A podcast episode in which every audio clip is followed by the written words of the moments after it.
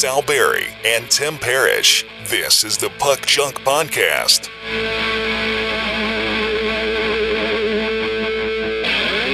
Hello and welcome to the Puck Junk Hockey Podcast. I'm Sal Berry and with me is Tim Parrish. And today we are going to talk about the upcoming NHL All Star Game, its rosters, its uniforms, what we like about the All Star Game, uh, what we want to be better about the All Star Game.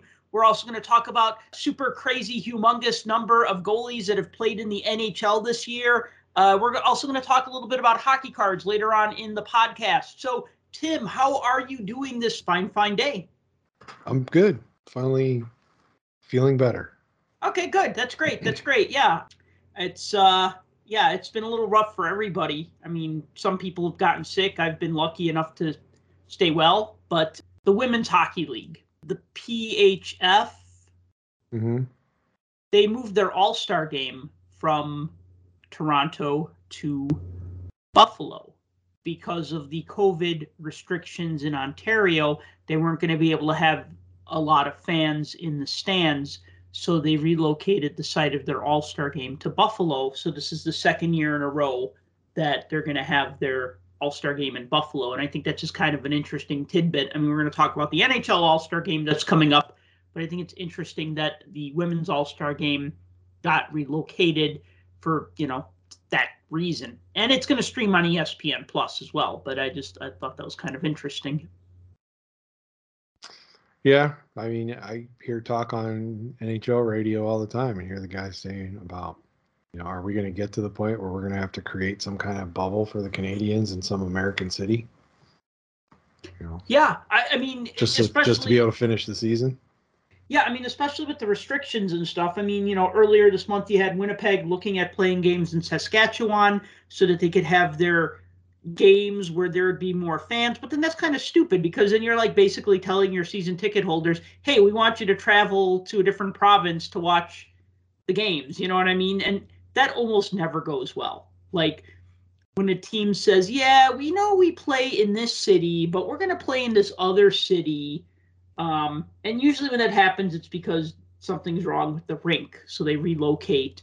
But uh, yeah, that's that's really a stretch to be like, well, yeah, we're gonna skirt these uh, COVID protocols by moving our games elsewhere. At least in the case of the Winnipeg Jets, but it's really hard to get everybody to bubble in one city for that amount of time, like they did when they returned in 2020. I mean, that was like a really exceptional case, and that was really just for the playoffs. And then yeah. as teams got eliminated, they were able to go home. But you can't. I mean, that's impossible to do for 82 games. So I, I really don't know. If there's, I mean, I guess the right answer is nobody plays, everybody stays home, everybody gets better, the virus dies out because it doesn't have vectors to spread to, and then we go back to business as usual. But that's not going to happen. So yeah, I was going to say, fat chance of that. Right. Well, you know, it it could have happened, but we didn't I don't know. We instead of jumping into the pool, we kind of dipped our toe, so we don't know about this, and then it just yeah. But anyway, I want to talk about the All Star Game rosters. Um, I love the All Star Game. I've always loved the All Star Game. Um, coincidentally, the first All Star Game I saw was the one that I went to in person in uh, 1991. Because now that I think about it, uh, I missed the 89 All Star game because I got into hockey right around that time, but I didn't really know what was going on. I'd catch games here, I'd catch games there. Um, I might have, uh, I can't remember if I missed the All Star game or if I just didn't, uh, wasn't aware of it or whatever. And then I want to say maybe in 1990, I don't remember. That was the one in Pittsburgh, right? Yeah. I missed that one. Um, because I remember all the 1991 Pro Set cards had pictures from that All Star game, and I thought they were cool, but I don't remember that All Star game. And then yeah, so the first one I saw was actually the first was the one that I went to in '91 at Chicago Stadium. Um, I've always liked the All Star game. I've always thought in my mind it'd be fun if like the All Star game and Winter Classic were combined, like make the All Star game an outdoor game, and it would just be even more awesome but I think it's okay to have two separate awesome things. You have the Winter Classic and you have the All Star Game, and these two things can coexist. You don't have to put all your eggs in one basket, so to speak.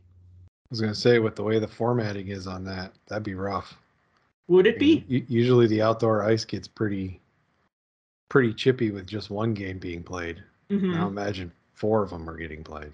hmm Well, then you'd have to have two rinks, and you'd have to zamboni the heck out of them, and uh, um, but uh, you know, so the thing is, is that uh, they announced the teams as of this recording. They're still taking votes for the last man in, which is Sure. the eleventh guy on each team.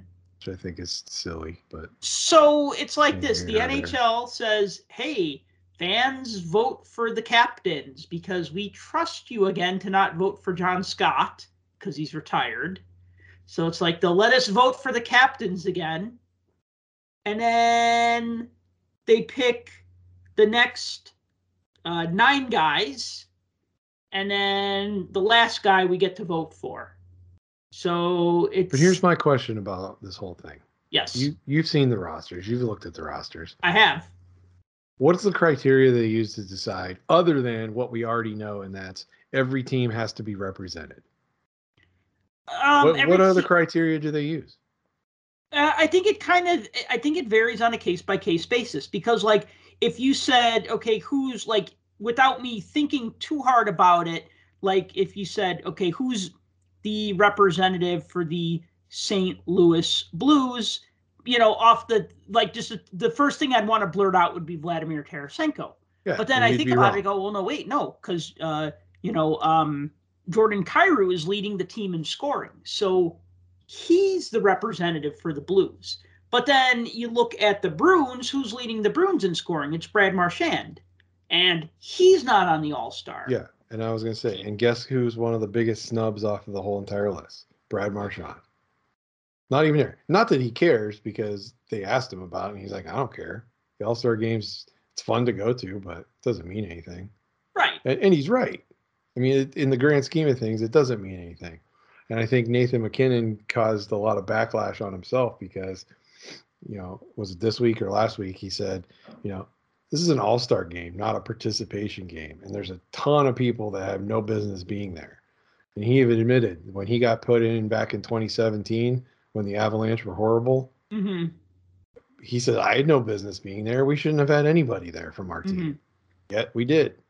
So here you have a lineup of guys that are made up of, well, somebody's got to be there from every single team. So you've got representatives from it's like Arizona, worst team in hockey, Montreal, one of the worst teams in hockey. Ottawa has a player. I mean, you got Nick Suzuki and Drake Batherson from Montreal and Ottawa. I mean, they're they're decent players, but look at them and if we're if we're going by scoring prowess, hmm I mean these guys aren't even in the top fifty. In fact, I think Suzuki's not even the top hundred Right. So why do they get to represent their team? Only because someone has to. and it can't all be four. It can't be. It can't be nine forwards and two goalies. Although they didn't necessarily pick an even split. Like you would think that there'd be six forwards and three defensemen, but you say look at the Pacific. The only D- D-man they have so far is uh, Alex Pietrangelo. So you know another D-man might get voted in as the last man in. But I guess if you're playing three on three hockey, and you know you can have you know a line of Connor McDavid, Johnny Gaudreau, and Leon Draisaitl, you don't really need a defenseman. You, you know what I mean? That then the defenseman's almost like a formality, right? If if you're playing three on three hockey, which is really just like kill, kill, kill, right? And defense is, I think I think we've kind of determined that defense is sometimes a little bit of an afterthought in these games. I mean, obviously, defense is not a priority because no one cares to see that. They only want to see goals being put in and goalies made, being made to look like fools. So, I Yeah. still feel bad for Don Beaupre in the 92 All-Star game. That was when they were wearing those horrible Candyland jerseys, the the the red, white and blue jerseys that were supposed to look like the NHL's 1926 All Star jerseys or whatever, and Yeah. or 1930s or whatever. And uh, Beaupre got hung out to dry, and he allowed like six goals in one period of play. Um, because you know I don't they weren't really prioritizing uh, defense. But yeah, you- you're you're right about that. Uh, I see, like, think oh, like, like, here's the thing. There's, there's so many players that probably that should be in here that aren't in here, and if you're of the ilk of people that believe the All Star game doesn't matter, then I guess it doesn't matter, right? Are they really snubs if they didn't get put in because it's a game you don't care about? But if it is a game that you care about, and you're trying to look at this is supposed to be, you know, just like the Olympics, they want to see best on best. Well, Mhm. How do you have best on best when you don't even have all the best players in the league against each other? You have some of the best players, and then you have a bunch of fill-in guys because of some silly requirement. So, so- Roster spots could be taken up by players that people want to see, like Steve Stamkos or Brad Marchand, or here's the big one, Nazem Kadri, who may still get in, but at the same time, they took Nathan MacKinnon, they took Cale Makar, both from Colorado. And I'm not saying they shouldn't be there, but look at the season that that Kadri's having. You know, right, po- they're gonna take, postseason suspensions aside, you know that you know we're ignoring that, and we're looking at what he's done this year. He's playing out of his freaking mind this year. Nor did they take Roman Josi, who's like the league's best defenseman statistically right now, right. and so I mean, what do you, what do you? I don't know. It just It seems like It in some me. cases they took the guy that they should have taken, and in other cases they took the guy who was the bigger name. Right. In the case of like saying uh, Nathan MacKinnon over uh, Nazem Kadri. Right. But well, then MacKinnon look- got picked as the captain, so he so that was out of that was the fans. The fans voted for him. And Cale Makar, I'm not going to deny the fact that he's an all star. I mean, Right. he's he's one of the best defensemen in the league. But at the same time, you also have Roman Josi, who could still get in. hmm But again, he's one of the league's top defensemen, and he's left off the list Right. Because Clayton Keller had to be chosen. So it's like, wh- why? Like, really, why? You know, why would why would you do that? I'm really okay with them pick with them picking at least one player per team. I don't have a problem with that. I think that if you have an all-star game, I think all teams should be represented. I, I like the East versus West format better than um, remember in the late '90s when they did North America versus the world. Sure. I mean, as fun as that was, you'd get like you'd get like, oh, well, there happens to be one Swiss player playing in the league, and I guess we'll include him because he's the one Swiss player. You know what I mean? And so they kind of had to like say, well, okay, and you know, and oh well, there's a couple of German guys, and maybe one of them is good, like say like an Uwe Krupp or someone, um, who would have been an all star in like the '90s, but like you know, uh, sometimes they were just you know they're kind of lax on it. And you know what? That's okay. This isn't for this is for fun. It's supposed to be fun. And if um you don't think you don't think MacKinnon's point of it's not a participation game, it's an all-star game has has some clout? Because yeah, you want to have a player from every team representative, but what if that team has no all-stars for that season? but every team has somebody who carries the load for them and they need to be rewarded. I mean you look back at like i mean another example of like a, a, a I don't want to say a terrible all-star because I, I I freaking love this player uh, when he played, but uh, Peter Sidorkiewicz, the goaltender, um, and in the 92-93 All-Star game, he was the Ottawa Senators goal uh, representative in the All-Star game. Why? Because he played a ton of games. He probably kept them in game. He lost a ton of games that year, but he probably kept them in games and kept games closer than they could have been. So, you know, did he have a great season? No. Was he one of the top 10 goalies in the league? No. But he was probably Ottawa's best player that season and deserved to be in the All Star game. So you're going to get a couple of those every now and then. I mean, you look at like. um So what's your end game though? Do you want to see the best players and make up the best roster, or do you want to see the best players that also appeases every fan base in the in the league? I think every fan should have a should have a dog in the fight. I mean, didn't it get a little agree with that, tiresome when you had like tons of Islanders and and and uh, Oilers in the '80s when you'd look and like you know Glenn Sather would pick nine Oilers to be on the team, and yeah, you could say you know what, all of those Oilers were damn good, but was there maybe a, a guy from another team that should have been included? You know what I mean? Instead of maybe the seventh or eighth Oiler. I don't know. I don't. I don't necessarily agree. I want to see the best players on the roster of that division.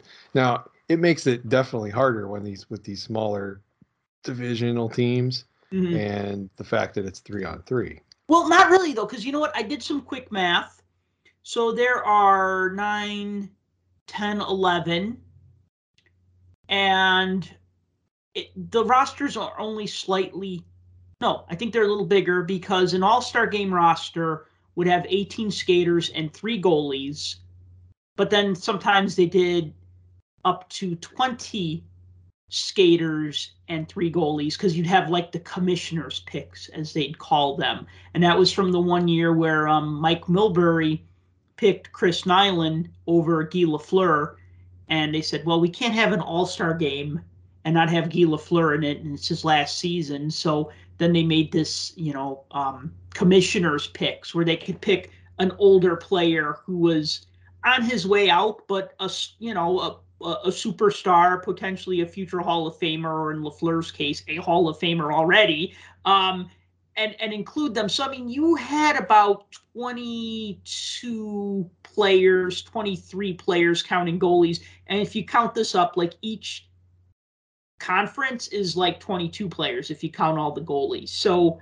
it's kind of close. The the big difference though is that the league has expanded a lot over the past uh, well, I don't say a lot. It's it's added two teams in the past couple of years. It didn't really add any teams past like 2001. So there was a long block of time where it didn't really grow. But if you go back to like our childhoods when we started watching hockey, whenever that was, when you had only 21 teams, you know, you, you could pick two guys per team easy. So I don't think these, these teams aren't really that much smaller. Maybe maybe expand the rosters and go back to five on five. I don't know. Well, actually, that was going to be one thing I was going to think about. Was right now we have nine skaters and two goalies, and my suggestion would be to expand the rosters to 12 skaters and two goalies. We like the the two period format. It's a three on three game, two period format. Add three more skaters. If you want to make each half a little longer, that's fine. If you're thinking, oh, well, they won't get enough time to see, you know, this player play if they're playing every fourth shift instead of every third shift or whatever. Um, it's not like all. I can't really think of too many instances of All Star games shortening their bench other than the the John Scott All Star game where they were really trying to win that. Um, they were the Pacific was really trying to win, so Scott didn't play a lot in that last game, but then he ended up getting the check for the million. So I think it was, you know, it was kind of like, I think everybody was like okay with that. You know what I mean? um, Fans were. I know that. Well, I mean, we wanted to see John Scott play, but then when he played, and then when it looked like they were going to win, they didn't. You know, they didn't necessarily want him out there with a minute left if they're up by a goal. You know what I mean? Like you want to really like circle the wagons and and and, and play defensively, and I could kind of get that. But um, so I would say instead of nine skaters and two goalies, go to twelve skaters and two goalies. You're just adding three more players. It's not that many more players, but it's a start. And then on top of that, I mean, especially like what if the league expands in a couple of years, goes from 32 to 34 teams? I don't want it to happen. I want to see the Nordiques come back, but I don't want to see. I think 32 is enough teams as it is. Yeah, I agree. And and if they do expand, I'd hate to see them do it like they did the last time around and have an odd number again. Hmm Even though somehow it kind of worked, but still. So we didn't talk about the penguin in the room. I mean, there is only one. It's just Tr- Tristan Jarry. Yeah, well, it's I mean, he's been playing. Let's let's face it. He's been playing out of his mind this season. Yes, Out of his mind. but how can you have an All Star game and not have Sidney Crosby in it? Uh, again, another another snub. And Crosby's not even. I don't think he's even on the list of next men in. I think No, well- on the list. He's fourth. I think he's fourth on the team in scoring. He's only got like five goals this season, something like five goals and twenty assists or Yeah, so around according there. according to them, he's no longer a star because he's not even on the list. And again, Marchand too. He's not even on the list of next men in. He like he, he he's not there at all. Like there's no chance. But again, there's, a lot of And players like that. Ovechkin, Panarin's another one. Panarin should be in, but Crosby and Ovechkin should just be automatic at this point. Kind of like say Gretzky and Lemieux circa 1996, automatic. You know, Gretzky Yeah. played in every All Star game, and even in his last season, he had nine goals. He had a ton of mm-hmm. assists that year, and he led the Rangers in scoring, but he only had nine every year. goals. So I mean, y- you should not omit Sidney Crosby, unless he asked very quietly, "Hey guys, let me sit this one out." No, that's only uh, Ovechkin that asks that. Yeah, that's true. So, what do you think of the uniforms? I like them. I think they're kind of cool. They're fine. They're they're almost like throwbacks. To what? Five years ago? I don't know. I don't know what they're throwbacks to, but they just remind me that they might be some kind of throwback. Well, I read I read the article on NHL.com, and they're basically kind of going back from like the late '90s to like the the '90s 2000s era. So like the North America versus the world. But then also, if you think about the time when they would do the uh, fantasy draft, remember that? Oh yeah, I like those years Yeah, that was kind of like the. where Phil Kessel would get jokingly get picked last. Yeah, that's right. He did get picked last. Yeah, because they were making a joke like Phil needs to be picked, and nobody would pick him until last. And it was a funny joke. You think he still holds that grudge to this day? I don't know. That was back when he played for Boston, Yeah. so Well, he's uh he's gonna get traded soon anyway. I like- words. I liked the fantasy draft. I liked, uh, you know, I guess here's the thing. I like the All Star game, and if they change it every year or every couple of years, the format, that's fine. I thought North America versus the world was cool. Sure, we had some guys that probably had no business being All Stars in under normal circumstances, but to grow the idea of NHLers going to the Olympics, yeah, it made sense to do a North America versus the world format. Um, I like these uh, each division having a team. I think that's a lot of fun. I like the fantasy draft idea. I thought that was a lot of fun. You know what would be hella cool? If all the players just threw their sticks in the middle of the ice and somebody just divvied them up like we do when we play pond hockey. That would There be fun. go. That'd be fun. Although I'd be memorizing which stick is Crosby's or which stick is McDavid's and be like, oh, uh, this uh, uh, Cooper stick is gonna go in this pile over here. Yeah, that's that's right. You could probably you can usually tell by the by the by the bend in the blade or the tape job. hmm Yeah, the tape job's a giveaway.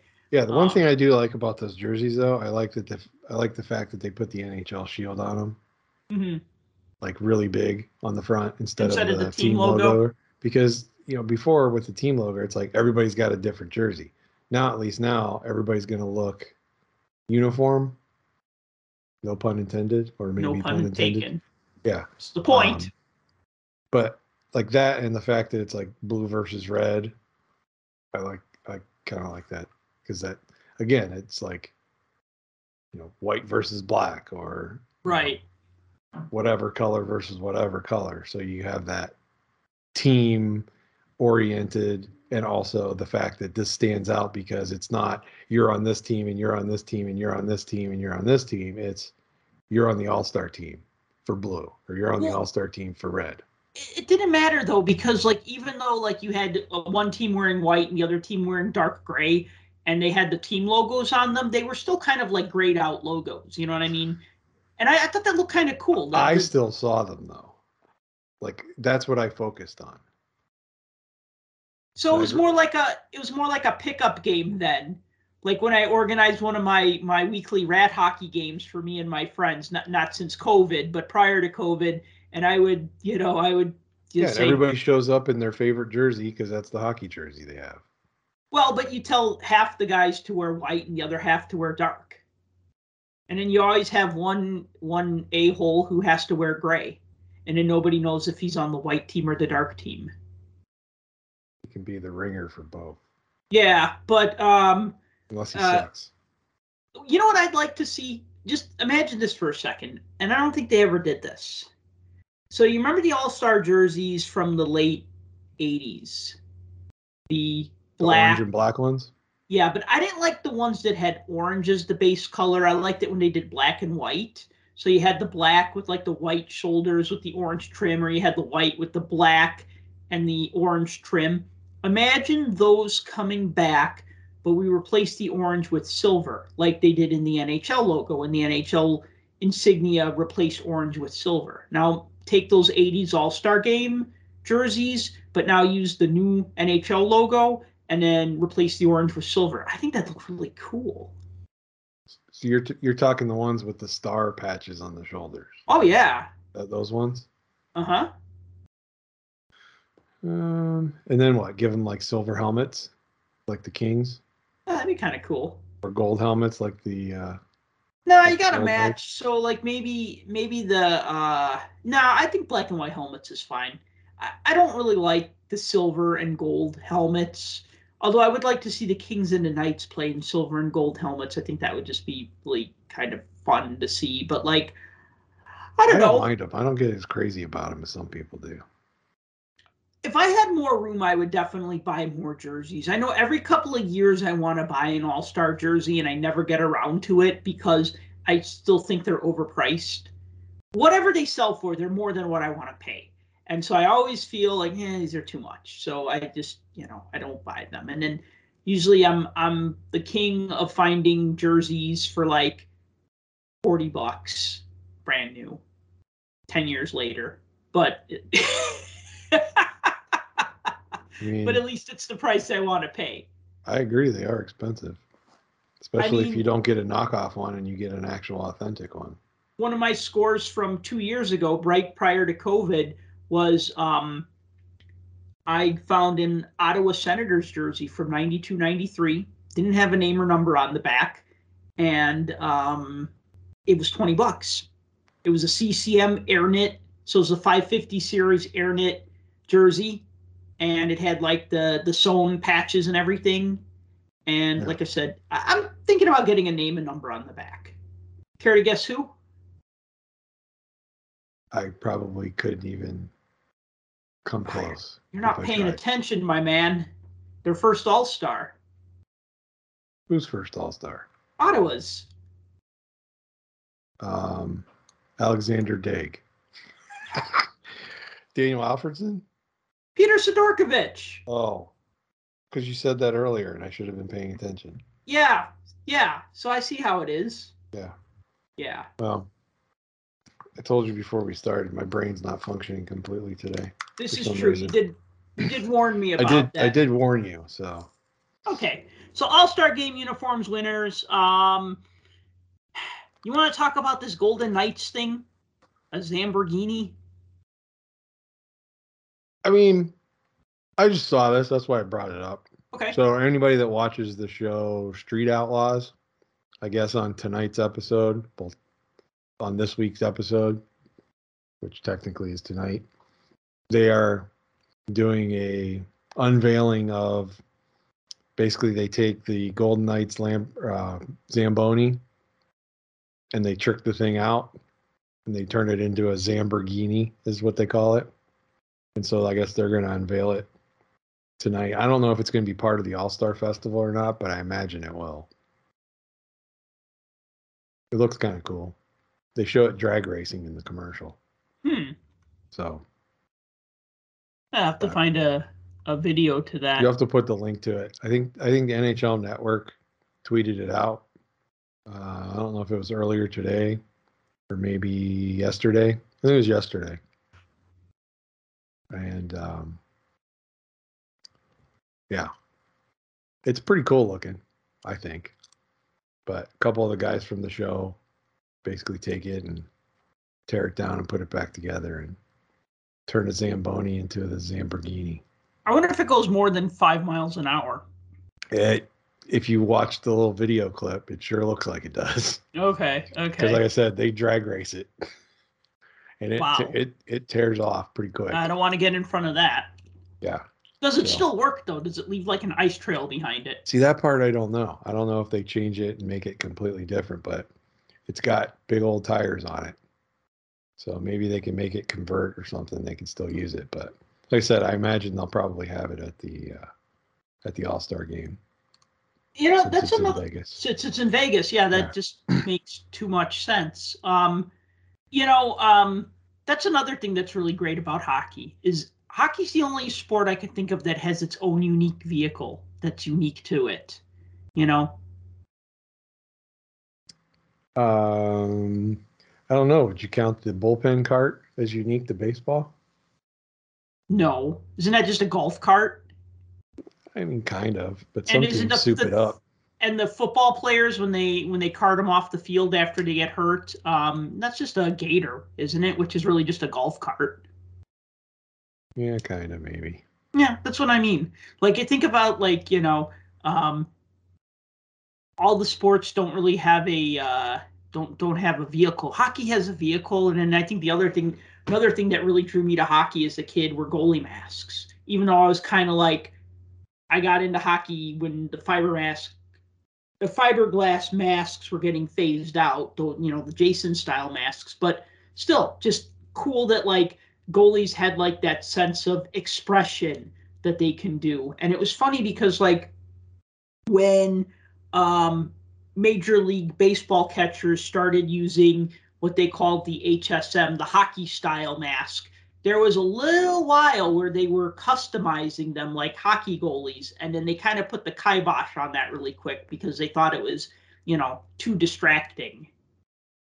You know, oh, your sideburns are too long or oh you you, put a, a, a, something fun on your catcher's mask and that's a no-no you know? So like you know tuck in your shirt.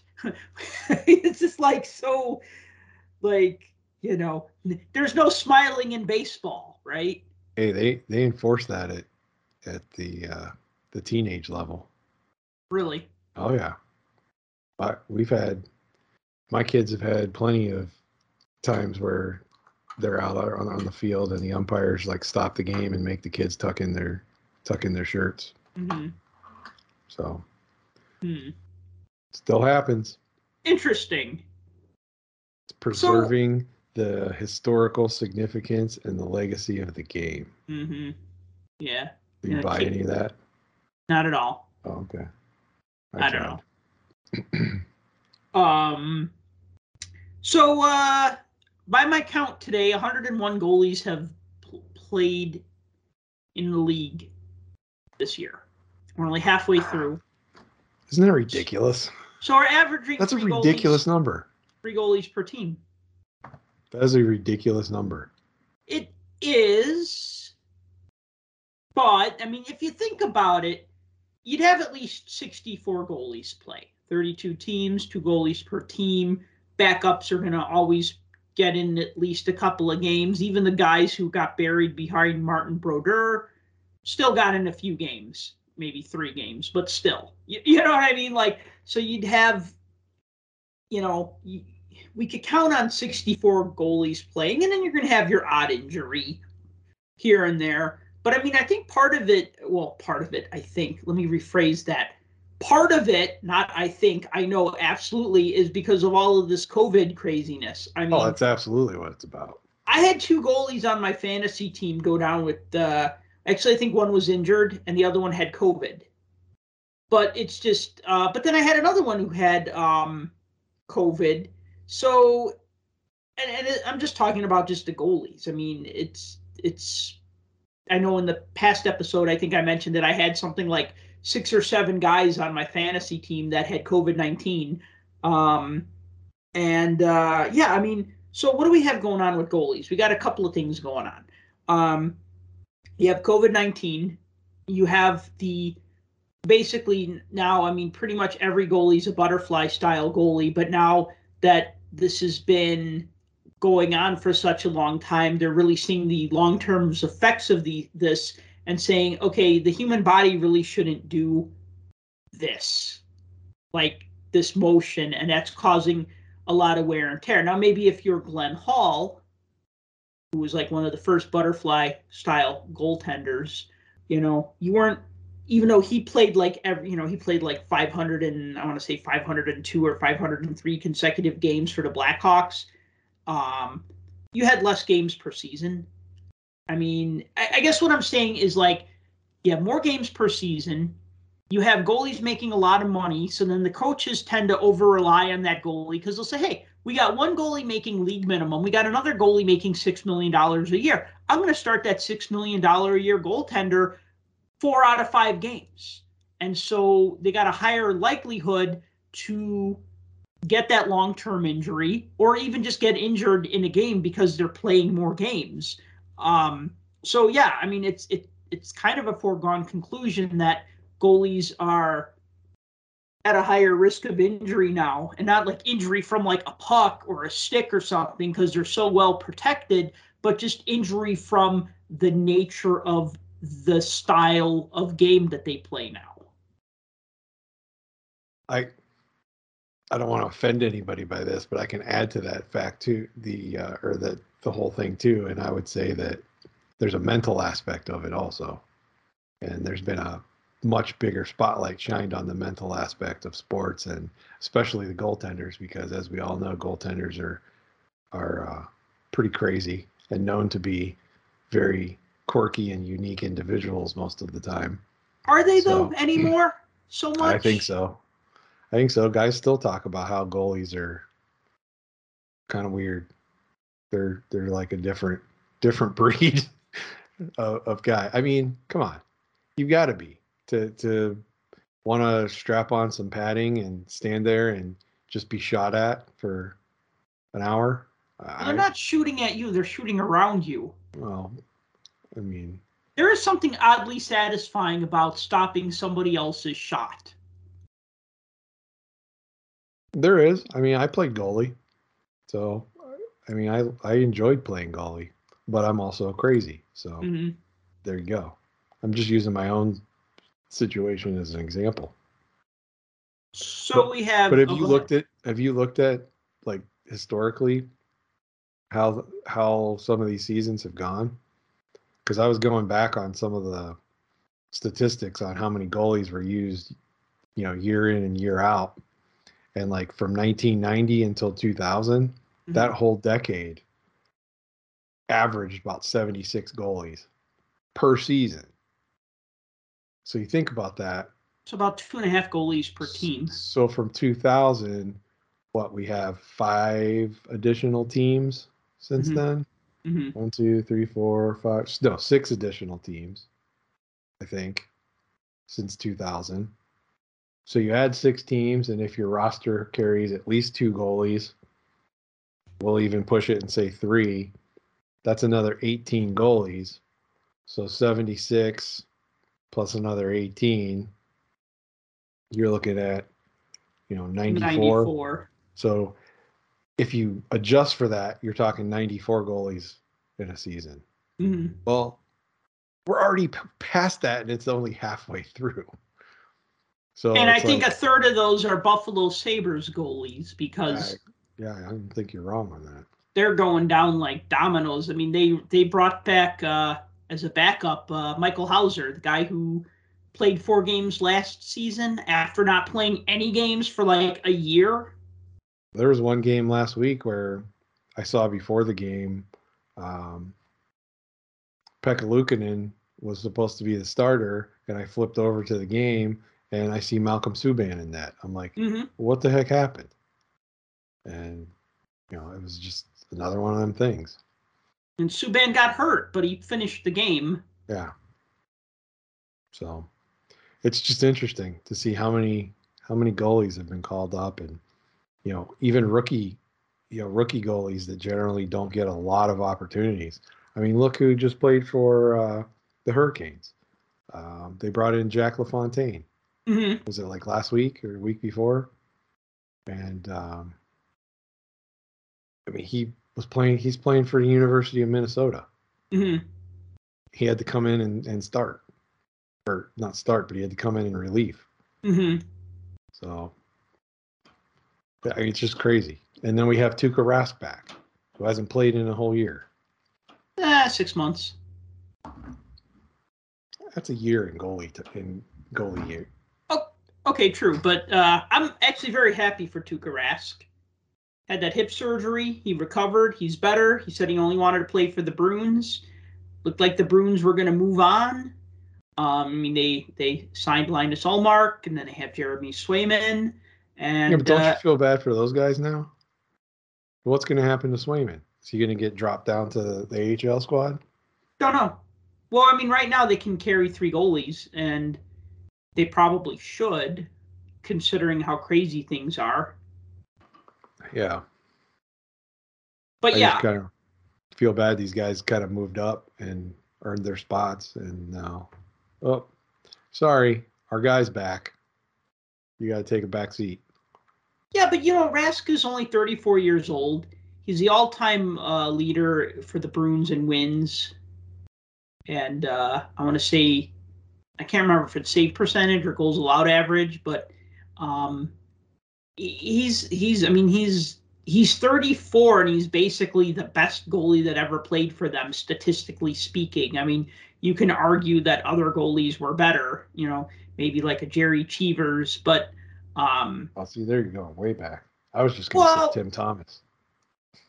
Ah, yeah, you know, Thomas Thomas is, is an interesting dude, and actually, I looked him up the other day because I wanted to see how old Thomas was when he played for the Bruins, and he was uh, 37 before he moved on.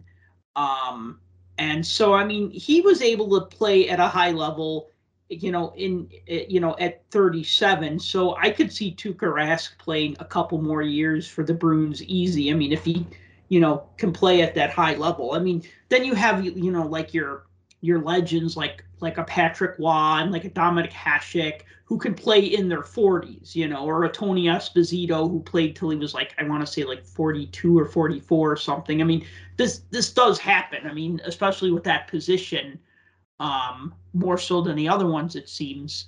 Um, so uh, yeah, I don't think Rask is done. No, I mean he's clearly showed that he can still play. I mean his first game in, he he won the game out. I mean, I don't want to discount it at all, but they were playing the Flyers, so Yeah, three to still- two win is a three to two win. That's a hockey score. I mean, that's a win. He had 25 saves. And I, I think there was I think there was a whole period where the Flyers had two shots on goal. Yeah, I think it took like seven minutes or something for them to get their first shot on net or something. Yeah, it, it was was, uh, something ridiculous. yeah, But they were playing with like half of an AHL team and a couple guys they found in the parking lot that had skates in their trunk. So Oh my God, dude! There was a uh, changing the subject a little here, but there was a Saturday Night Live skit from uh, this past weekend where it, it was. Uh, so you're the one. I'm the one. Yeah, you're the one that still watches that show. Yeah, well, I mean, I DVR it and then I'll just watch it the next day over breakfast with some coffee. So um, there was a skit, and you know how um, uh, Kenan Thompson plays uh, Charles Barkley, like whenever they do any sort of NBA uh, joke. So they did the the NBA on TNT, and they they had him as they had Kenan Thompson as um, Charles Barkley, and then they had uh, Bowen Yang as Yao Ming. And Bowen Yang is like a short dude, so they just had him standing, and they put him in like a really big shirt, a really tall, uh, uh like a, a tall suit jacket, but he's standing at the table, but it's made to look like he's sitting, and he's just like, the other team looks very small to me. And so, anyways, the joke was is that the Brooklyn Nets were playing the Sacramento Kings, but the whole team tested positive for COVID, so they just grabbed a bunch of people from the audience to play to play for the Kings. And like one guy was like the team's like assistant trainer or something, and then like another one was just like a lady who was just a fan, and then and then he's like they're interviewing her. And they're like, well, I understand that you got uh you got uh you got a you got a foul for uh, trying to take a, a selfie with Blake Griffin. You know, she's like, well, you know, you know, it was it's funny because it was like they were losing like 172 to one, and uh, she was, So was like only a. Globetrotters Generals game. Yeah, and it was funny because she, they're like, "Well, you're the only one who scored for Sacramento." She's like, "Yeah, a free throw," and it was underhanded, and it was just, dude, it was just so freaking funny how they just had to fill a team with like just whoever they can find. I mean, Um, honestly, with sports like it is now, we're not. It's not that far fetched. yeah, and then you gotta wonder, what are you paying for? If I pay to see the Penguins and Crosby and Malkin are sick, I'm pissed. Yeah, but as a fan, you have to know that's what we're living with here. I get it, but I mean, at the same time, teams don't offer discounts when their best players are out of the lineup. No, absolutely not. But the fan has to be smarter fan and be like, okay, you know, these 17 guys are not going to be there. So Mhm. do I really want to go out there and watch the three healthy guys from the third line and the backup goalie sit on the bench? No. So I won't go to the game. Right. But Yeah. I mean, that's a choice you got to make, and you got to figure that out on your own as a fan. And I mean, heck, there's still some places where you can't, like Canada, Right. for instance. And there's a lot of places that have mask mandates in order to be inside, and people just won't won't wear them. So you got that to deal with. So I mean, there's a lot of factors to this, but yeah, I could see that skit coming true. You know, one thing that um I I talked about uh, in a blog post I wrote earlier this week. I do uh since um uh, Blake Isaacs has stepped away from writing and he doesn't do his uh, Blake's takes column anymore. I've kind of taken over the reins on that, but I call it snapshots. And so um, one of my snapshots was taking a look at the uh, Olympic team roster for Team USA. And I'd rather talk about the Olympics another day. But what I just want to point out really quick is something that I thought about was one of their goalies is um, he's like the best goalie in the Swedish. They call it the Swedish Hockey League. It used to be the Swedish Elite League. Um, and I'm thinking that like you know you're going to have like a lot of KHL guys. You're going to have a lot of AHL guys, and uh, Team USA is like 15 guys who are currently collegiate players. And so I'm thinking that the NHL is definitely going to be scouting these Olympics since it's going to be non NHL players. And since the rosters are getting depleted, heck yeah, I'd want to have a scout there and say, hey, who, who can we sign? You know, who played really well? I think of like, um, remember when Germany um, pushed the uh, Olympic athletes of Russia uh, to overtime in the gold medal game?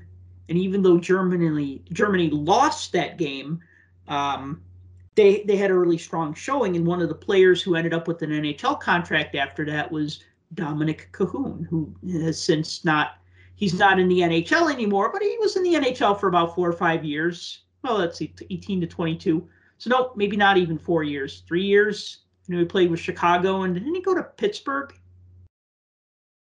The big mm. Kahuna, Dominik Kahun. Sounds about Kahun, right. Yeah, Kahun's in Pittsburgh for a minute. Yeah, for a minute. So I'm I'm I'm not saying this is like a, a groundbreaking like transaction that happened, but I'm just saying it's it's not uncommon to see guys do well in international tournaments and then end up on an NHL roster. I mean, look at uh, Brian Boyle. Well, and I think there's plenty of guys in this mix. I mean, not counting the ones that have already been drafted. Obviously, you got people on Team USA like Matty Beniers, Right. um, who's already got a home. But I, I, not to keep talking about it, but I saw the roster list too, and some names that popped out to me, like, um, you know, Nick Shore was on the list. hmm Um, you know, Steve Steve Kampfer was on the list. hmm I mean, these are na- these are NHL players. I haven't heard their names spoken in many many a moon. Right. we only know them They're all in the we needed, KHL. we needed their young gun at one time or another to finish a set.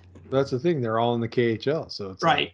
like, there's no rule against KHL not going. So here's American players that can jump on jump on a roster. Right. so you never know. There might be a diamond in the rough there, and one of these guys may get their audition to come back. So Eric Staal.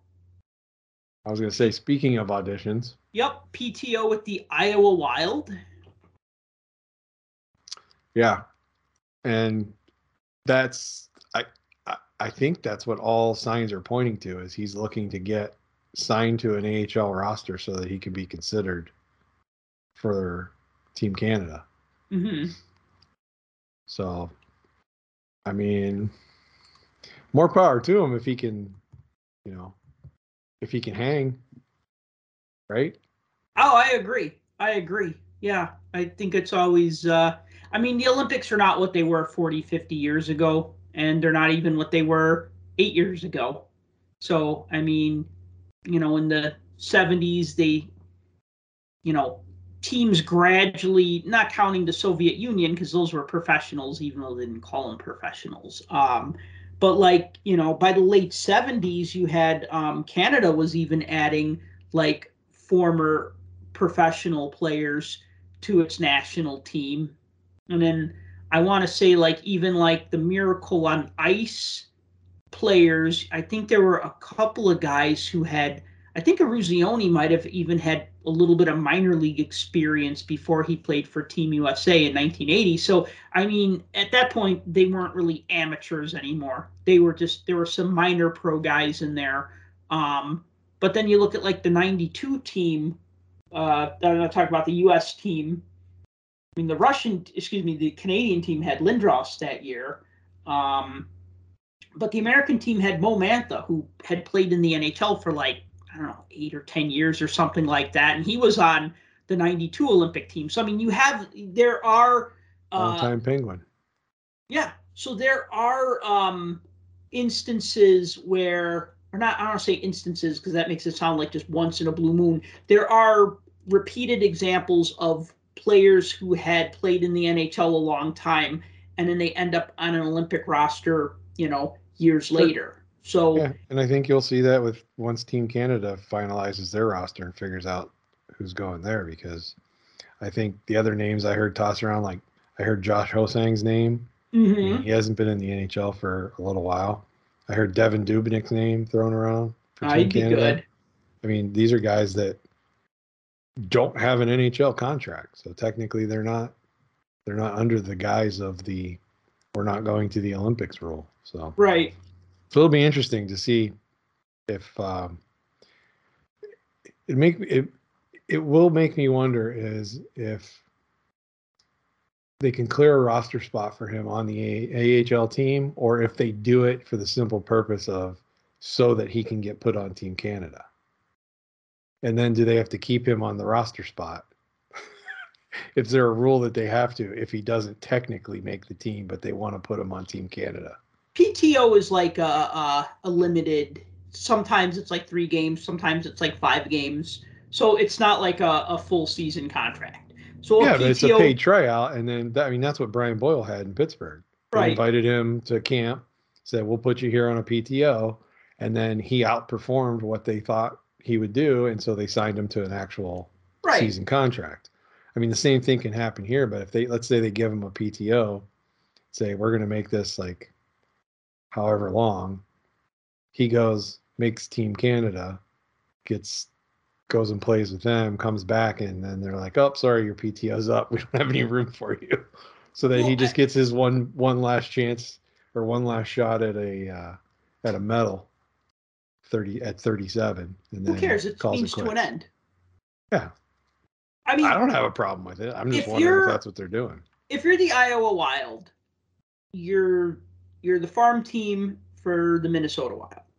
So, as we've seen, a lot of players have been called up because of COVID. You have the taxi squads, which are basically uh, denying AHL rosters six of their players, sometimes six of their best players, who could just kind of hang out with the parent club in case they need to fill in on a moment's notice. So, you are going to need players. So, if somebody like Eric Staal comes to my team, and wants to like start playing, I would be like, yeah, man, you've played in the NHL a long time. You know, you're a former team captain, a former All Star. Play, you know, play on our team. You know, we could use you for five games because guess what? We got nine guys called up to the Wild right now. Um, and then if he ends up on the Olympic team, I'd say is if I was like an Olympic coach, and especially with the rules uh, that the way Olympic rosters are built now, I would want somebody like that with that experience, even if they were getting fourth line minutes. I mean, you have somebody who played that long in the NHL. I mean, just the level of experience and knowledge that they can add to the roster. I mean, you can't measure that. And I mean, especially since like these Olympic rosters are bigger, they're like 25 player rosters. So, I mean, it's not just like 18 and 2. Like, if you remember in the Miracle on Ice movie, Miracle, um, where they were talking about cutting Jack O'Callahan because he had that leg injury. And it's like, well, if we don't, you know, if we cut you, we can bring in another defenseman. But if we keep you, then we can only have five defensemen in a game until you get better. You know what I mean? It's not like, you know, now you can have, you know, your 18 skaters, your two goalies, and an extra five guys who could fill in if somebody gets hurt. Yeah. Well, I mean, he's already. I think he's already played a couple games. I think he played against the Wolves the other day. Hmm. But uh, uh, we'll see. Like I said, Canada hasn't announced their roster yet. They're still trying to chisel away at who they're going to put on it. Now, uh, let's let's change the subject to some hobby news because I think you want to retract something that you said in the prior episode. Would you like to use this? Uh, would you like to use this opportunity now to retract your statement that you made in the uh, prior episode? Well- Something that had to do with the credibility of a certain company that applies their branded shrink wrap to boxes of trading cards? Yeah, I mean, if you guys that listened to the show, if you remember, we talked about the whole what's his name, Logan Paul, Pokemon Logan Paul and his Pokemon and all cards. that, whether or not the credibility of baseball card exchange would be on the line for even grading or authenticating that thing as being real in the first place if it did turn out to be fake. Well, guess what, people? It was fake, right, and they so opened it live on camera. Why don't you you wanna you wanna summarize that? I mean, essentially, it boils down to a typical what I was t- shown by my children is a typical, very well produced video, which made me think that there's no way this is real. But I guess all of his videos were like that. But anyway, he came to Chicago. He's in a hotel room. He brings in the guy that he bought the box from. And they're looking at the box and talking about it. And he's like, hey, if this turns out to be fake, am I going to get my money back? And essentially, the guy's like, yeah, you'll get your money back. Um, but I think it's real. And then they go as far as bringing in the owner of Baseball Card Exchange and another guy. I didn't recognize the other guy in the video, but um, and they go through the whole process of, hey, how did you authenticate this? What what did you look for? You know, what did you what did you see that made you think that this was legit? And Steve talks about the different things that he looks for on a box or a case when he tries to authenticate it based off of what it is and the time frame and everything else. And he even said, "I we don't do Pokemon cards, um, but you know, here's what I know." And he just simply went off his experience in quotes of authenticating sports cards. Um, obviously, not realizing that this thing was completely fake. Like, I mean, there's no ifs, ands, or buts about it, and and we all knew that. Not, I shouldn't say we all knew that.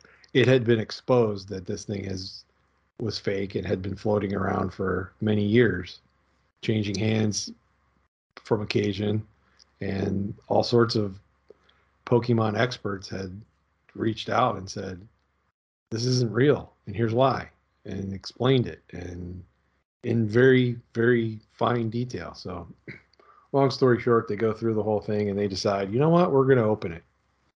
They cut the box open, pull out one of the boxes, slice that one open, And what's in it? It's filled with 1991 Impel GI Joe packs. Filled with it. Not a Pokemon card to be found. Hilarious. Um, so yeah, and, and, so here's the thing: a lot of people don't have any sympathy for the guy. They they don't like Logan Paul. They don't like what he stands for, or what he represents. The whole idea of you know fake celebrity and you know being a quote unquote influencer type person and all that kind of stuff. And let, let's take all of that out of it. Let's take let's take all of that out of it and just look at this as a simple transaction.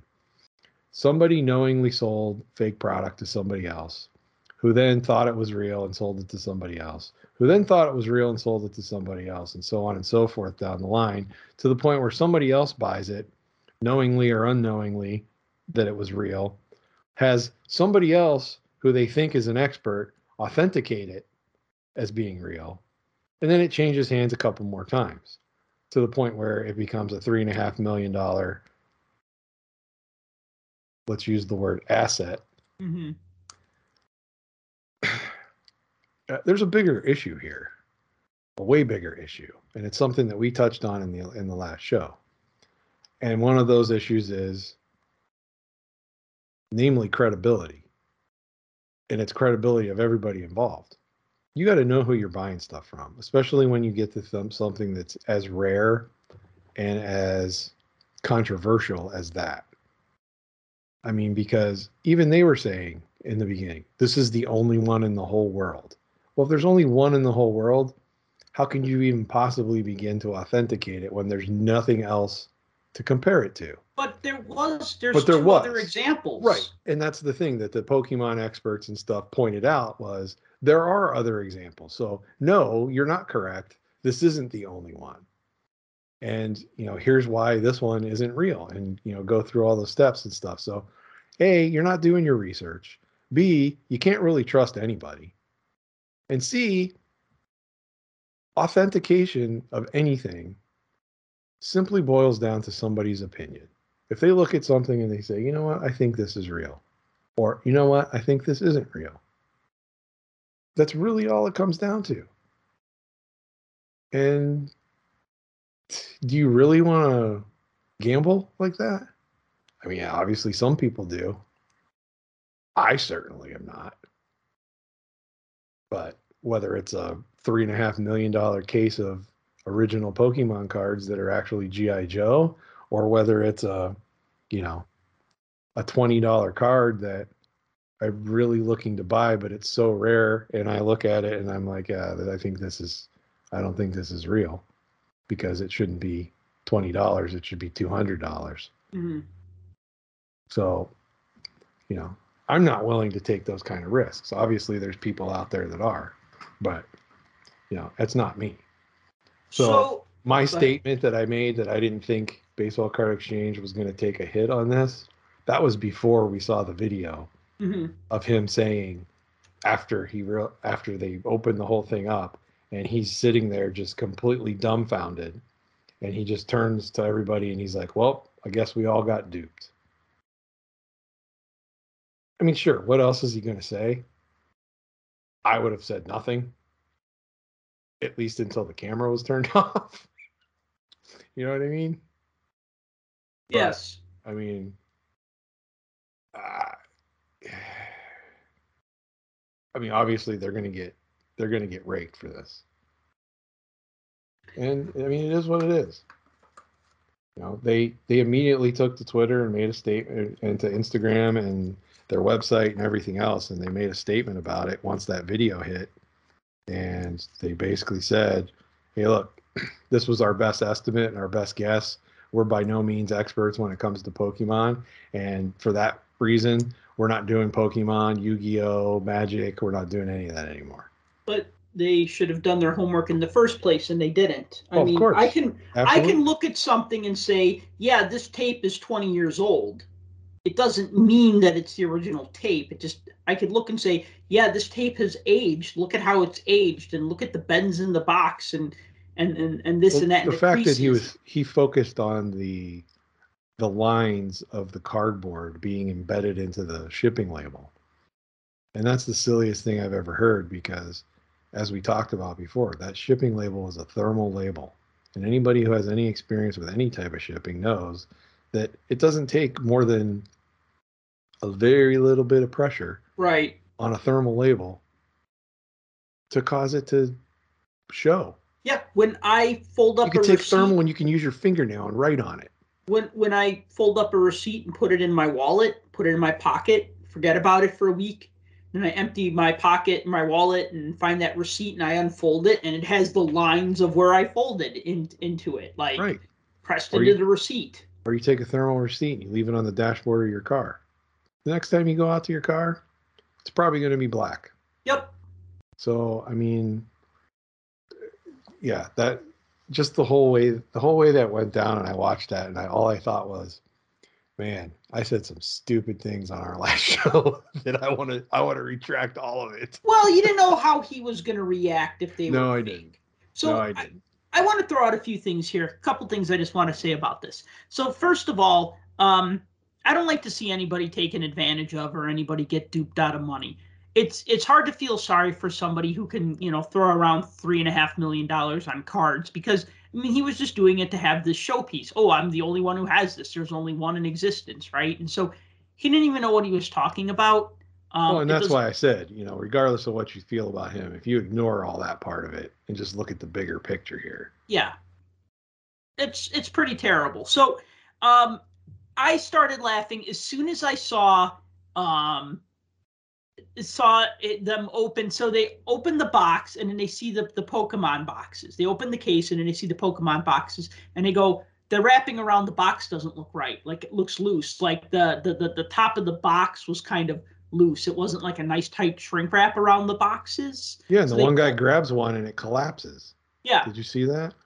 Yeah, and then they they cut it open and they dump it out, and it's full of GI Joe packs. At first, I thought they were Pro Set football packs, so I started laughing my ass off. Then when they're like they're GI Joe packs, I started laughing e- even harder because okay, so the 1991 GI Joe set from Impel, I have that set complete. I like it; it's a nice set.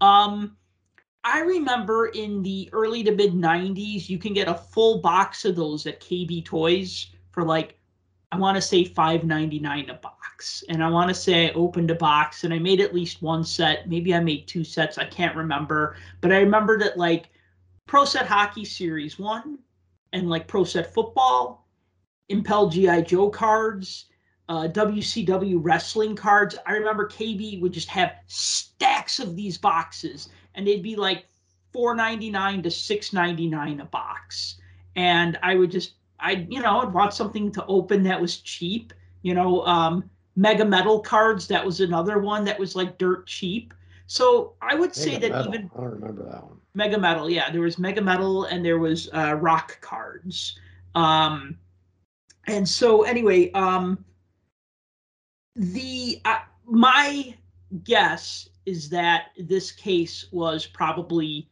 tampered with 20 years ago. I would i don't think this is something that somebody made recently. I think this well maybe because that that shipping label should be faded. Should be the ink should be brown instead of black. But I don't disagree with that. I think like if I was gonna fill, if you were gonna fill a case with cards right now, what what what could you get that's pretty cheap that you could probably fill a case with? I would think of like a Panini product, like a Score, like Score football or Score hockey or something, right? That's what I would, if if I was just gonna if I needed to fill something with junk, right? 91 92 Stadium Club Hockey. Mm, well, those only have the same shape. They don't have those like packs that are crimped on the top and the bottom. I'm talking about That's like true. if you Those are cellophane wrapped. So what I'm thinking is like if I was gonna if it's 1999 and I'm taking the Pokemon cards out of the box and I'm gonna put other cards in there, I would say that those GI Joe cards are still pretty easy to find in like 1999. They were probably still floating around for about five bucks a box. Yeah. Yeah, I I mean if they were, you know what I mean, they would have been. I mean, I even remember in like the late '90s buying like pro set hockey cards for like five bucks a box. They'd walk into like a comic book store and they'd have like a box of pro set series two French for like five dollars, and I'd buy it because oh yeah, it's just fun, whatever. Um, 90 score also. that's another one. Yeah. So I, I just think that like that's that's era appropriate.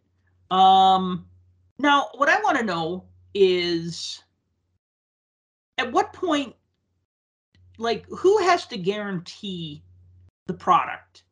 Because, and this is what I mean. So, Logan Paul bought the case from a friend, and that friend is giving him back his three and a half million dollars. But then his friend wants to get back his $2.7 million from the guys that he bought the case from. And the guys that he bought the case from, and I'm not going to mention their names here, but um, the story's not, out there. You guys can go find it. They're not giving up. They're they're not giving back that money, but they're also the guys that got the case authenticated. So I guess the thing is like, how far back? Let me say, let's say for instance, let's say I have a, a graded Mario Lemieux rookie card. Let's say I sell you this card. I sell you this card for 500 bucks. You turn around, you sell that graded Mario Lemieux card for a thousand dollars, and then that person doesn't feel so good about this card, and he he turns around and he gets it regraded. I got it slabbed by Beckett. He takes it to PSA. PSA says, "Nah, this is not a real card, and this is why, and we're not sure how it got graded by Beckett." Maybe it didn't get graded by Beckett. Maybe I bought it from somebody else who sold it to me graded. So then that guy says to you, "Hey Tim, this card is fake. I want my thousand dollars back." You go, "Okay, I'm very sorry." You give him back his thousand. But then you turn to me and you say, "Hey, I gave you five hundred dollars for that card, and you sold me a fake card. Well, now do I have to pay you back your five hundred dollars?" because the guy that you sold the card to is unhappy with it. Like once you have ownership of the thing, do you have responsibility to that thing? Or am I beholden to pay you back that $500? And then do I have to go and then find the guy who got the card graded? And I'd probably, that'd probably be the, that's probably the weak link in the chain is whoever got it graded because. Yeah. I think this um, becomes, it becomes a legal issue at that point. Right and you're going to have to have a fleet of lawyers that are willing to take on something like this that may not go anywhere. Mhm. Mhm. So I just I just wonder uh I just wonder like uh at, at, at what point is who is ultimately responsible? I mean, on a moral level, everyone is. But we all know that people in this hobby don't have morals. So no, why don't you every day? Why don't you talk about uh, a good segue into morals? Um, I don't know. We yeah. have two things that actually uh, either of these would fit. Which one you want to talk about next? Well, the latest thing that's been on people's minds because it just happened over the weekend is the the arrests that were made at the Dallas Card Show. And again, we're talking about stuff that's not necessarily hockey related, but I mean, it's, part of the it's part of the hobby, and it and it is impactful. Um, but um, a couple of guys were arrested for selling fraudulent, not only fraudulent slabs, but the cards were fake that were in the slabs too. Now, some of their supporters, and I use that term loosely because I think this is part of a bigger scheme with more people involved. Um, we're trying to say that the cards weren't fake, but the slabs definitely were. PSA verified that they were. They pulled the certs on them, but they sold these cards to somebody else at the show who thought they were weird and went and got them looked at, and they were like, "These are fake," and essentially went and told on them, I guess. Good. And the promoter of the show or somebody of that ilk, I don't, I don't know the, the, all the details, but essentially shut the doors and locked them. This was during the Saturday night trade trade thing mm-hmm. they had trade night. Shut the doors and locked them. It was basically like nobody's coming in or out until we sort this mess out. Nice. And so another guy that was there, I guess, saw who the guys were that pulled off this little heist and was like, those are the same guys at one of the Florida shows that sold me these fake fake cards that had already been identified as fake with fake slabs and everything else. So now here's two different instances of these guys being accused of doing this. So police take a statement, they find these guys. one of them tries to run at one point and gets tackled and put in cuffs. So essentially, the guy at this show got his money back and didn't press charges because he got his money back. Right. Well, the guy in Florida still has to deal with his issue, but it's a Florida issue because it happened in Florida. hmm So he has to do everything, and I guess he already opened a case with the police, and but didn't have any information about the guys. Now he knows who the guys are, Right. so now he can pin that on these two. And I guess other people, some other people got involved that know more about spotting fakes and everything else, and I guess this even increased because as they were working on pulling together the research on why these cards were fake, they found out that these guys hit somebody else at the Las Vegas show oh. not too long ago. So now here's three instances of the same perpetrators. You should, if you find the videos, you guys got to look at these videos if you haven't seen them yet. There's all sorts of angles of people because everybody has their phones, and at these card shows, I mean, how many people are? They have their video blogs and their YouTube Mhm. channels and their Insta channels and their TikToks and everything else, and everything's going at once. So everybody's got their multimedia going, and so there's multiple angles and videos floating around out there of the whole thing as it goes down, and the the the peanut gallery and the crowds yelling all kinds of stuff at these guys, and it's it's something else. And especially I don't they're talking to the one dude and he's fighting them, right? He's fighting the cops. Like he's he's moving around and like not letting them. They're like, stop resisting, stop resisting. They say it like three or four times, and the guy just takes off. but we had a giant crowd of people. He didn't make it very far. So I thought they just shoot on sight in Texas. I didn't know they uh, well, there's a bunch did the whole people that- rights thing. Well, there's a bunch of people there. Yeah, yelling, "Oh, they pulled a gun on him." He, they didn't pull a gun. The one guy pulled out his taser and he didn't even use it. So Hmm. they just tackled him and cuffed him, and that was that was the end of that. But so I mean, so there's some there's that that happened, and then earlier, I don't know if it was last week or over the weekend or something. Um, the the backyard breaks guys that are- Backyard breaks. yeah, that are complete lunatics, if you ask me, had some kind of like free break or something like that. And they were giving away cards out of packs. And so it was like, okay, so and so gets in the chat room gets this pack, and so and so gets this pack. And, you know, the guy that they were like, okay, this is his pack. They ended up hitting one of those big kaboom cards out of Panini and it was like a Trevor Lawrence gold one numbered out of 10, which they were freaking out because they think it's a $20,000 card. And they're like, we're not giving this away, even though they were said they was giving it away. And it became this whole big deal. And then they eventually gave it away to other followers, which that was shady too, I guess. And there's many, many, many questions as to whether or not the guy that they did eventually give it to is one of their um, lackeys, I guess, and and sympathizers. But they're getting, I mean, they're just getting drugged through the mud because of this whole thing. And look, we say it all the time: do your research. Do your research.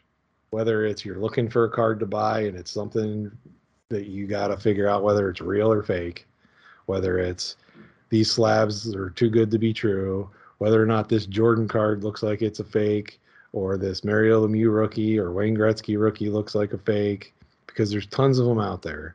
Do your research before you go into something, and if you're going to get into breaks with with people, do your research. You know, watch their break videos, talk to people that have been in them just don't just blindly jump into stuff because you don't know what you're getting yourself into. You really don't. Well, it's crummy that they said that oh he's going to get whatever cards are in this pack, and then they backpedaled because they got a good card. So shame on them. It wasn't a paid break; it was free. It was. If he had paid money for it, and then they they pulled that, that'd be ten. You know, that'd be twenty times, fifty times, hundred times worse because that's what you're paying for. If I'm paying for, you know, whatever team, and then you pull a great card of that and go, oh yeah, you can't do that because it's paid. Um, I see your point.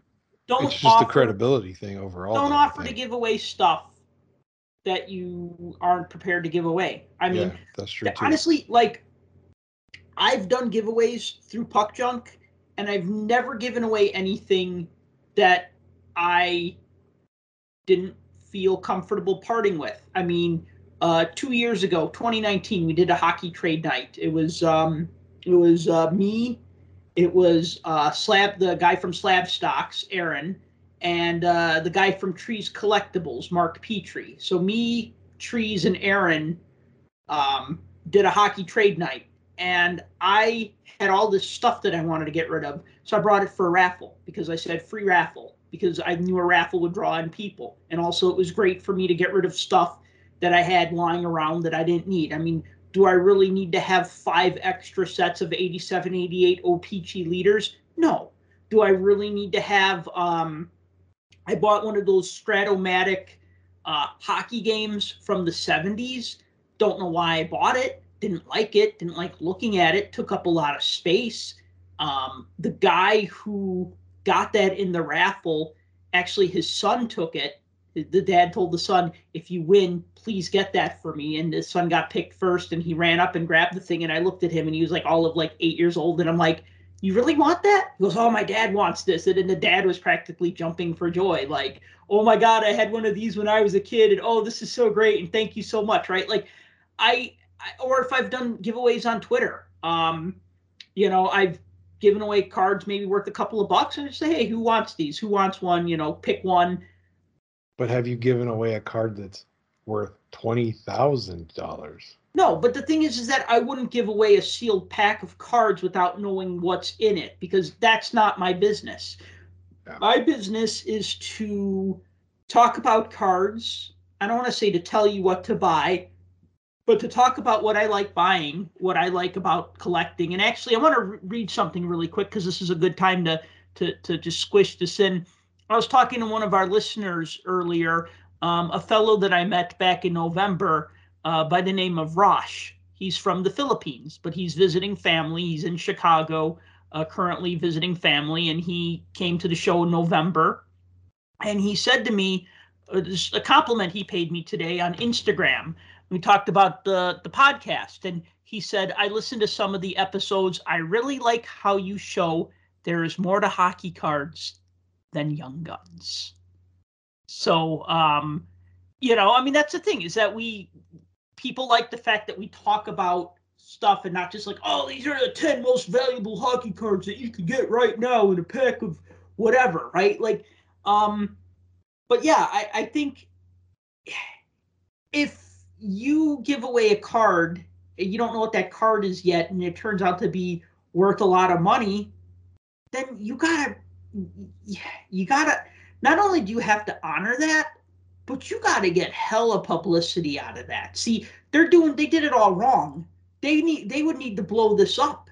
I would I would then this is where I would start advertising, like putting money and saying, "Hey, we're the guys who gave away the twenty thousand dollar card to one of our YouTube subscribers or one of our Twitch subscribers or one of our Instagram subscribers." Right? How much press would they get from that? Oh, Could you imagine the hobby blowing up about this humble little breaker guys who got this card and they said they were going to give it away and they did? I would make a big freaking deal about that. Instead, they did the opposite thing and they made it 10 times worse. Oh, I preach to the choir here. No, I um, know. I'm just. They they could have just- they could have taken five minutes and remedied the situation, but it was all on video Yep. them backpedaling and making the decision on camera that they weren't going to give that away. And Yep. then they tried to play it off as, well, we never said we were giving that card away. And the guy didn't even he didn't think that he won that card. And then there's like retraction videos and videos of them talking to the supposed guy that won the card but didn't really win the card. And it's just a big mess. And then of course the guy that eventually did win it, that everybody think is a plant and one's their one of their friends, he decides to um, post it online and brag about it that he now has it and he's in possession of it and everybody's like you got this today he's like yep like well today's a holiday. There's no mail so how the heck did you get it today? And he's like oh i flew down there and got it. And you know here's my here's my plane here's a picture of my plane ticket and all this. It's just dumb. The whole thing is the whole thing is dumb and it's silly and again it just plays to the credibility of some people and i don't know maybe the whole thing was staged to just to get people to talk about them i mean that could be too. Who knows I know they say there's no such thing as bad publicity, but I don't think that applies with cards because I'm seeing a lot of bad publicity in a lot of these things, and none of it feels great. yeah i was just saying today i'm like so many so many negative things are going on it's like i just i want to back off for a while and just be like just let everybody kill each other and then just come in afterward and go back to doing what i was doing hmm hmm you know what i mean so Okay, so let's end the show with some talk about hockey cards. So I'm just going to spit out a few dates here of upcoming things. We got OPC coming out January 26th, one day before my birthday. If anybody wants wants to know what to get me for my birthday on January 27th, well, OPC comes out on January 26th. Just saying, just saying, not saying, but saying. at least um, it does right now until they cancel it and move it to like july Until yeah, July. you know, here are all the best holdover rookies from from two years ago or la- whatever. Uh, we got the Star Rookie box set coming out February 23rd. Um, we again got these are tentative dates tentative dates. We got something called SP Signature Edition. You'll talk more about that in a minute, coming out sometimes in February.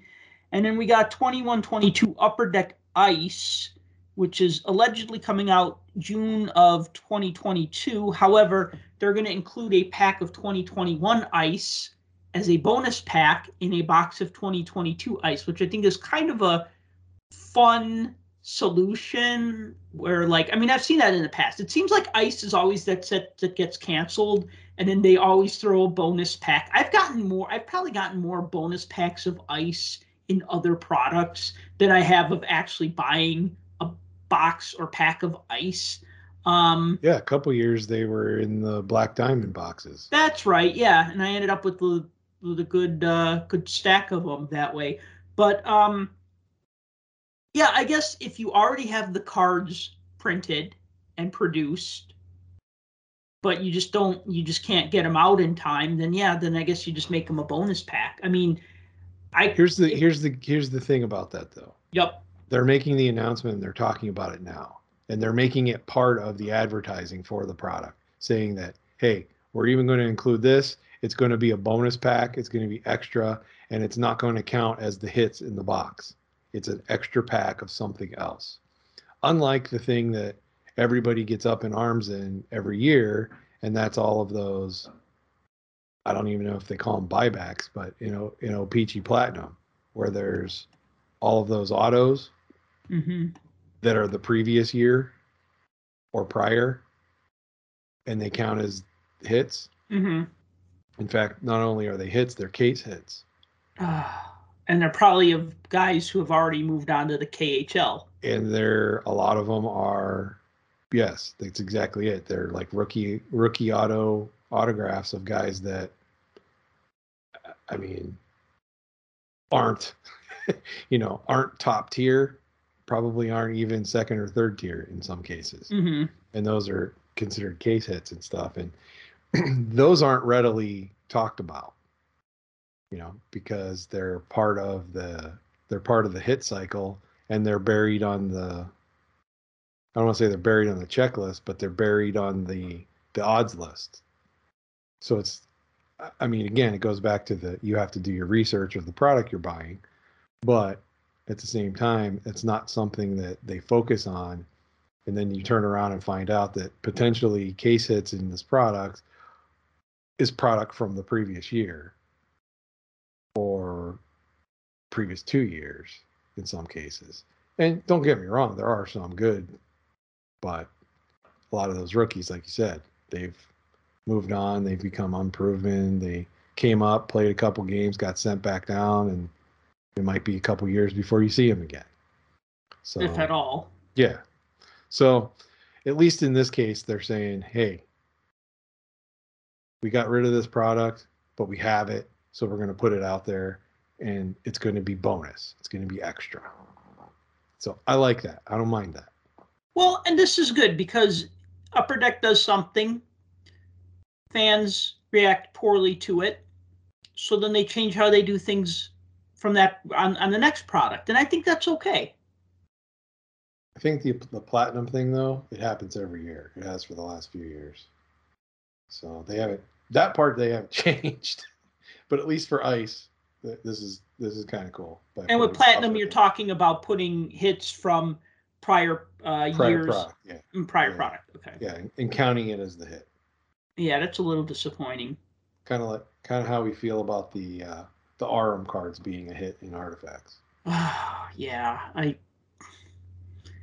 Yeah, for that matter, or, or any of the um, achievement program cards being considered hits in any product. I think right. it's kind of. What's up Kind with this signature edition set that's coming out? All I know is this product looks pretty cool, and I'm excited about it, and I'm hoping it's not some kind of crazy seven thousand dollar a box product. So essentially, what this is, um, SP. If you remember SP Signature Edition as a brand, Mm-hmm. um, so it's being revived, but it's being revived as a all retired player and legends set. So sort of like, you know, chronology one was all retired and legends. Mm-hmm. Um, and there's been other retired legend sets in the past and a lot of times some of the base sets of, of the more premium products, especially SP and, and those products, they, they'll include in the checklist some stars of, of yesteryear as base cards sometimes. Well, this entire product is going to be, you know, retired players and Hall of Famers and, and all kinds of fun names and, and personalities that probably people haven't seen in a while. Um, this is a huge, it's a huge product.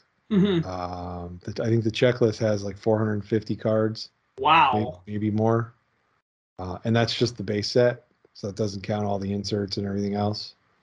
So it's a fairly large checklist, which is why I'm hoping that it's not a product that's like through the roof and ridiculous. So you get like three, there's 300, 300 base base cards Okay. and there's 50 short prints. Okay. Um, and then those are going to have parallels. Like there, I think there's gold foil and spectrum and wh- whatnot that are that are numbered and everything else. Um, but then there's um, like a future watch set. Like SP Howie's has the future watch cards. Yes. Um, this is the rest of the base set. It's future watch cards, but they're future watch cards of legend players. Hmm. Um, so like I think the sell sheet they showed Daryl Sittler, Mm-hmm. and it's a picture of him. He's pretty young on the picture. Um, in the Leafs jersey, he's like cocking back to shoot a to shoot a shot. Mm-hmm. but um, yeah, he looks really young. So I'm guessing all of the cards are going to have pictures of the players from like their rookie season or or something of that nature. So they look. I, th- I thought they looked really cool. Tons of autographs. Um, every box supposed to have two, I believe. Um, they're bringing back the Century Legends. Um, Okay. and they're also bringing back the legend signatures which is one of the most popular signature sets um, probably of all time um, the 97 legend signatures. hmm Those are highly sought after, uh, even to this day. But um, yeah, so there's some, I mean, there's some really, really cool cards. I mean, because it's an SP product, they're throwing the bounty program in there too. So there'll be a chase, a bounty chase portion of it. Um, but again, it's two autographs in a box, right? Plus, there's a another hit of something rare that's going to be in there. You get at least three uh, gold parallels. Uh, they're going to have canvas legends in there, which is part of the insert set. Uh, plus, you get like another six or seven inserts, hmm plus a plus a bounty card. This sounds So- a little bit like uh, it- it's kind of reminding me a little bit of Parkhurst Champions, where Yeah, you had like these leg. It was like Sure. pretty much all legends. You had autographs, but then you also had like different like parallel sets. Like they had like the artistic rendition type cards.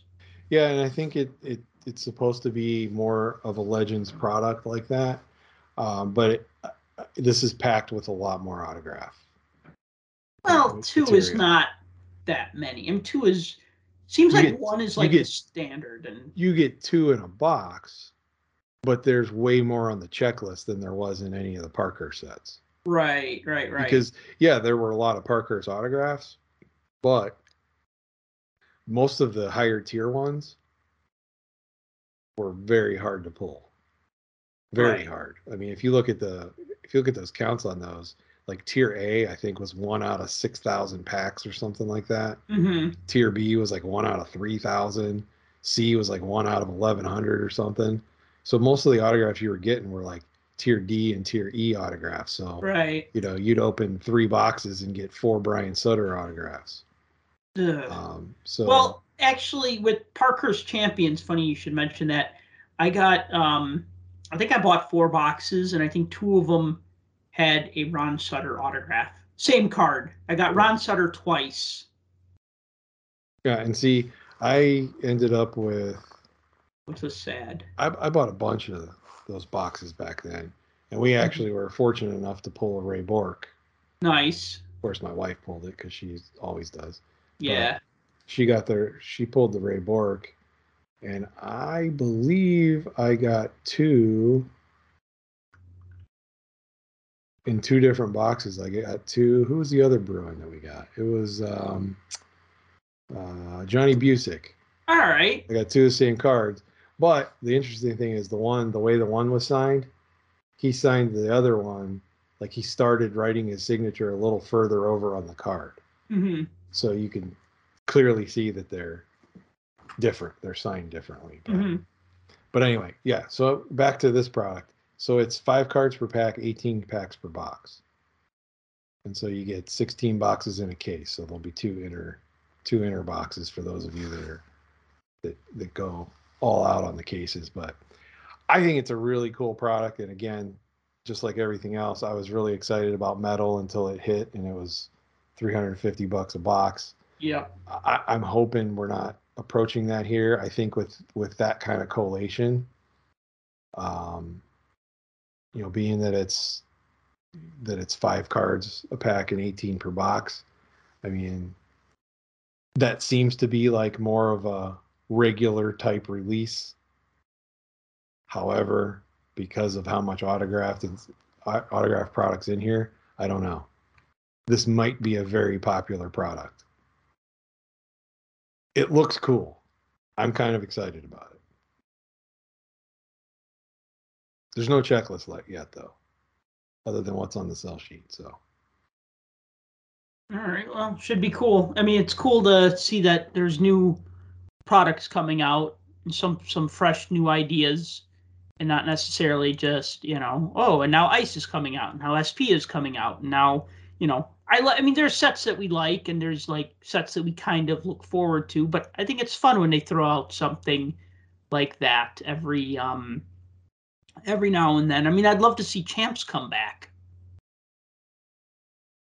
I would too. I mean, Champs is one of my favorite sets.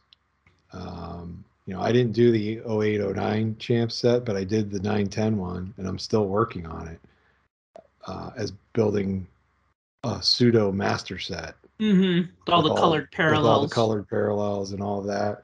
Um, but yeah, and the 15, 16, when they brought it back again, um, I st- I kind of am building that set too, but that one's that one's difficult as well because it had the gold parallels and then the gold back parallels with the with the back variation. Mm-hmm. So, and then there's also the silver ones, which are numbered, and those are harder to find, especially on the short prints. Not to mention the rookies that are short printed as it stands, and all of the inserts that aren't really inserts, but look like inserts, but they're numbered as part of the base set, like Mhm. the wire photos and all of that kind of stuff. So I'm still Yes. I'm I'm building that set. I have two binders. I have one for each of those sets. Wow. So, I mean, it's they're cool. I like Champs was one of the ones that I liked liked a lot. So I would, I'd love to see that come back. Plus, Well- Champs is what had the dinosaur cards in them. You could Yeah, get like a piece of a woolly mammoth and Tyrannosaurus Rex and stuff like that. I got a rock, as Charlie Brown said. I got a rock. Yeah. You still I- have that, or did you sell that? No, I, I got it slabbed because Oh, you did. well, like 10 years ago, I had like a coupon for two free gradings from Beckett. So I sent my, um, uh, for those who don't know, who haven't been reading my blog for almost 15 years now, uh, back in 08, 09, when I bought a box of champs hockey, it had a redemption for a um, one of the like fossil cards, and it wasn't the, the the dinosaur tooth, which is what we all wanted. It was a Neolithic stone tool. So what it was was it was a piece of a tool made out of stone from the Neolithic era. So think of like a tree branch with like a stone tied to it that some uh, caveman type or whoever lived in during the Neolithic era used to like, you know, I'm sure it was a caveman. Hit hit things with, you know, to hammer nails with, or whatever the equivalent was back in the Neolithic era. So, like, my joke is, I got a rock, like Charlie Brown when they go trick or treating, and, and they're like, I got a piece of candy, I got a piece of bubble gum, and then Charlie Brown's like, I got a rock, because they keep putting rocks in his uh, trick or treat bag. Um, and so I got a rock, yeah, and then I ended up getting that card graded because I think one year when I renewed my Beckett hockey subscription. This is I can't remember. This is uh I mean 10, 12 years ago. Um, they gave me a coupon for two free card gradings, so I got my Neolithic Stone Tools card graded just to see what that experience would be like. I, I guess technically the caveman period was the Paleolithic period. hmm the Neolithics when they came out of the caves and started building like mud huts and stuff. So, Oh, okay. All right. Yeah. So, so maybe you have a piece of tool that they used to build a mud hut. that's great. I mean, it was so it was used for yeah for so it was like a hammer basically to, to for like home building. Wouldn't it be really weirder too if you could get it like DNA tested and you found out that it had similar DNA structure as your own self? So you realized it was used by one of your ancestors? That would be really weird. I- mean, yeah, I didn't really think about it that hard, and I know, just now- blew my own mind by that. Wow, I think this is time to end the show. I I think, blew uh, my own mind with that. yeah, I think at beginning of the show you said you're you're not quite in your mind, and now you said you blew your mind. So I think this is uh, this is a good time to uh, to end. Do you have anything else you want to add before we um, wrap it up? Yes, you should get your Neolithic mud hut building tool piece DNA tested. You should. And anybody else out there that does, have it DNA tested to find out if it came from one of your ancestors. See, I'd be more interested in getting a DNA sample from one of the the jersey swatch pieces on a on an upper deck card. Although those have been laundered, but still, I would be interested in. To try to match it and see if it was actually worn by the player, Yeah, we'd have to have their DNA somehow, though. this is true. Yeah, this is where you need to like. So if you can get somehow close to whoever it is you have the jersey of, or the jersey swatch piece, and like pull a hair out of their head or something without getting charged with assault. No, you just got to get them to drink something, and then you take the cup when they're not looking, and there's your there's your sample. Hey, it works on movies. Yeah, exactly. So it should work in real life. Maybe. All right. Well, thank you for listening to the Puck Junk Hockey Podcast. As always, if you've enjoyed the show, please sure to like and subscribe. Please be sure to write us a review on iTunes. And until next time, collect what you like. For more hockey goodness, follow us on Twitter at Puck Junk.